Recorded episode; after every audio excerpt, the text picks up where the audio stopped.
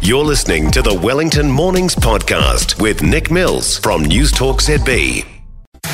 Taking the pulse of the city, the capital letter on News Talk ZB. It's time for Capital Letter. Georgina Campbell joins me now. She's New Zealand Herald's Wellington's issue reporter, correspondent. Good morning, George. Good morning. How are you? I'm good, thank you.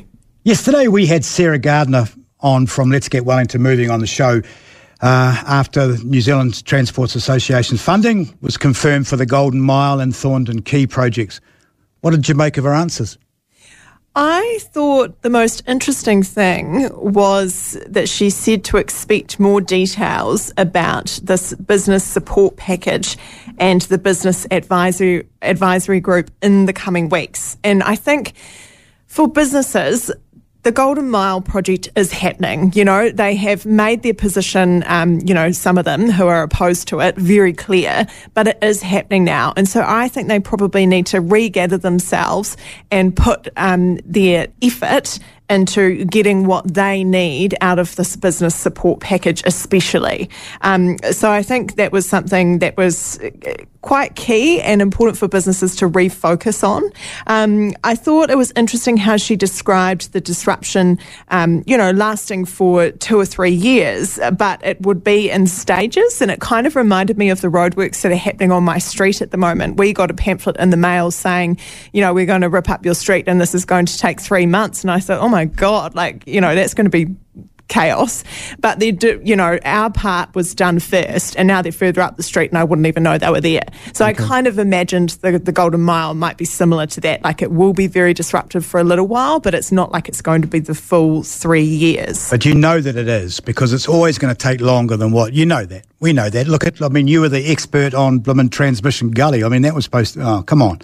Yeah, but uh, but I think what stood out for me is that, that they will do it in like sections, okay. right? So it's only going to be right outside um, the door to your business for a period of time, not the full three years. Are these two main projects now awaiting any further, further funding commitments, or does it all go? Is it basically green light now? It starts away we go. As soon as the World Cup's over, diggers are going to be in the ground, and away we go. Yeah, early works on the Golden Mile will start in September, um, and then it will be all go uh, next year.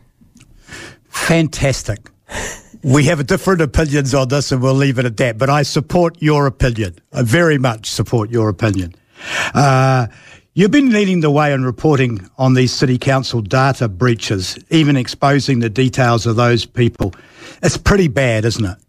Yeah, I couldn't believe this. Um, I got contacted at 6.30 in the evening, I was just wrapping up work, um, notified of another privacy breach at Wellington City Council. So I uh, hit the phones and um, thrashed out the story. But uh, this, of course, follows the more serious harm um, data breach of the people involved in road crashes. This time, the council has published the names, IP addresses, and accessibility needs of some people who made submissions on the Golden Mile plan. Can't believe it relates to Let's Get Wellington Moving, but it does. Um, so, uh, an investigation has found the personal information was publicly available on the Wellington City Council website for nine days before they realised. Um, it relates to 112 submissions. So basically, Let's Get Wellington Moving did this consultation, uh, and Let's Get Wellington Moving has um, different privacy policies than the council, and uh, it was published on the council's website. So this is not a good look for the council. You know, like we should be able to trust the council with personal information. Should I feel safe now submitting an opinion on information to the council? Well, I th- I think on balance, yes. Um, but the, especially, I suppose, because the council has called in, um, you know, independent people to investigate the uh, other, the first privacy breach, um, and they say that they're, you know, having a look at this and will have measures in place so it doesn't happen again. So I guess the good thing is, is that the spotlight is on this now, so hopefully they can tighten things up. I want to ask you about Loafers Lodge because you've written today about the fact that the council considered evacuating Loafers Lodge well before that tragic fire. Is that just an anomaly or is that something that's more serious than that?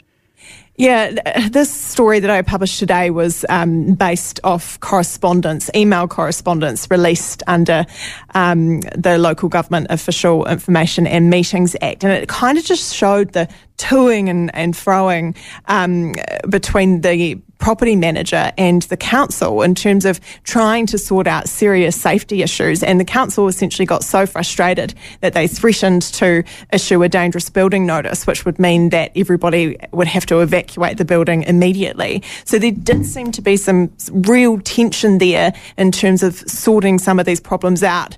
Um, it's unclear uh, when they were actually sorted out, um, but worth worth knowing too that uh, the building did have a building warrant of fitness in March. So, could there be any consequences based on this, or the fact that they had the warrant of fitness cleared them for operating?